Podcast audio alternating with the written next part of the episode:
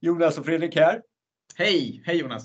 Och vi sammanfattar ju vad som händer i våra liv och våra yrkesliv runt eh, konsulter som vi är i samma organisation. Och den här veckan har varit väldigt, väldigt intensiv och rolig på det sättet att vi har, i alla fall jag har börjat prata mer och mer om robotisering förstås. Men när man eh, så här kravlar lite på ytan lite på, på vad är för någonting vi ska robotisera så kommer man till processer och där bör man titta lite som verksamhet på, ja men det, så här kan vi inte göra. Det här måste vi göra på det här sättet istället. Så kanske vi inte ska robotisera utan vi kanske ska göra förbättringar istället.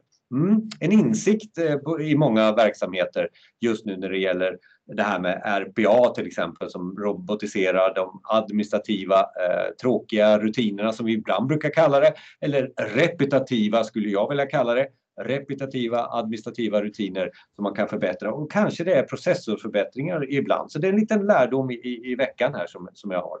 Absolut, och jag, jag, tror att det är viktigt att, att koppla det mot ett verksamhetsmål. Eh, jag var på en inspirationskväll med, på eh, Lunds universitetssjukhus där de från labbmedicin eh, tittade på hur de kan förkorta tiden från att ta ett stick i patientens arm Eh, Eh, och provet tas till att informationen kommer in i patientens journal. Och den tiden måste kortas avsevärt. Idag ligger man på timtals, ibland kanske till och med till nästa dygn. Nu måste man säga att de flesta proverna ska in i, i journalen inom 45 minuter. Och då gäller det att, att, att automatisera så mycket som möjligt med självklart eh, autonoma laboratorier, men även eh, digital teknik där, där informationen följer med provet hela vägen, hela resan. Eh, det är fantastiskt spännande.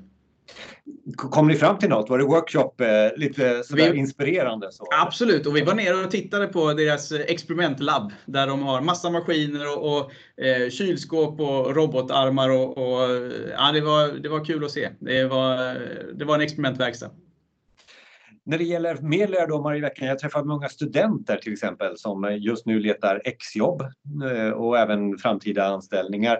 Och när man möter de som kanske går olika IT-utbildningar så, så kommer man oftast fram till mig och frågar har du någonting inom eh, exjobb inom machine learning eller har du det, någonting som har med eh, AI att göra? Och då så, så ryggar jag tillbaka lite så här och säger ja, men ska vi prata om data data Mm. Eh, vad jag känner är att verksamheter kanske inte har den datan som är mogen för att liksom applicera machine learning och kanske eh, tankar om AI eh, redan nu. Så, så jag vill ju, man vill ju inte vara den här, nu ska farfar berätta heller, men, men det känns lite så att nu ska jag berätta lite om data här först innan vi pratar om machine learning. Vi kommer komma till machine learning, men det, det, det tar ett litet tag där och jag känner mig lite tråkig mot dagens studenter då kanske, men, men det är lite verkligheten.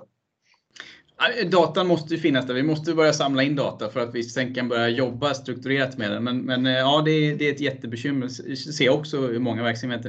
Eh, men det är roligt att du pratar med studenter. Jag pratade med lite, lite mindre barn idag. Jag var på en lågstadieskola och pratade om vad farbror Fredrik eh, jobbar med.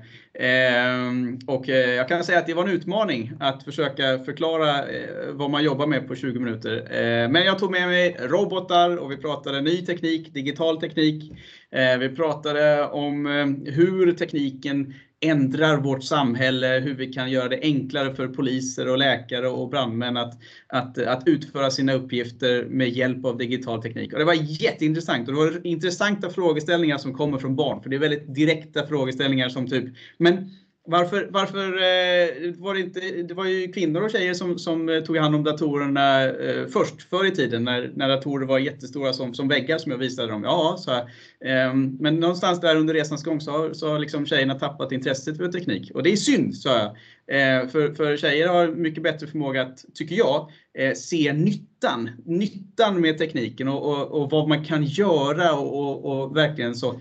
Ehm, jaha, var en tjej som sa, men Eh, så, så vi tjejer är alltså bättre än killar. Ja, så, eh, det, det, och jag försökte vara lite politiskt korrekt där och säga att ja, men det, vi har olika typer av starka förmågor och, och, och eh, tjejer är bättre på se nyttan och, och killar kanske är bättre på att nörda in sig och, och, och eh, så att säga, klura ut hur coola saker funkar och när det inte funkar och ta reda på sig. Ja, så.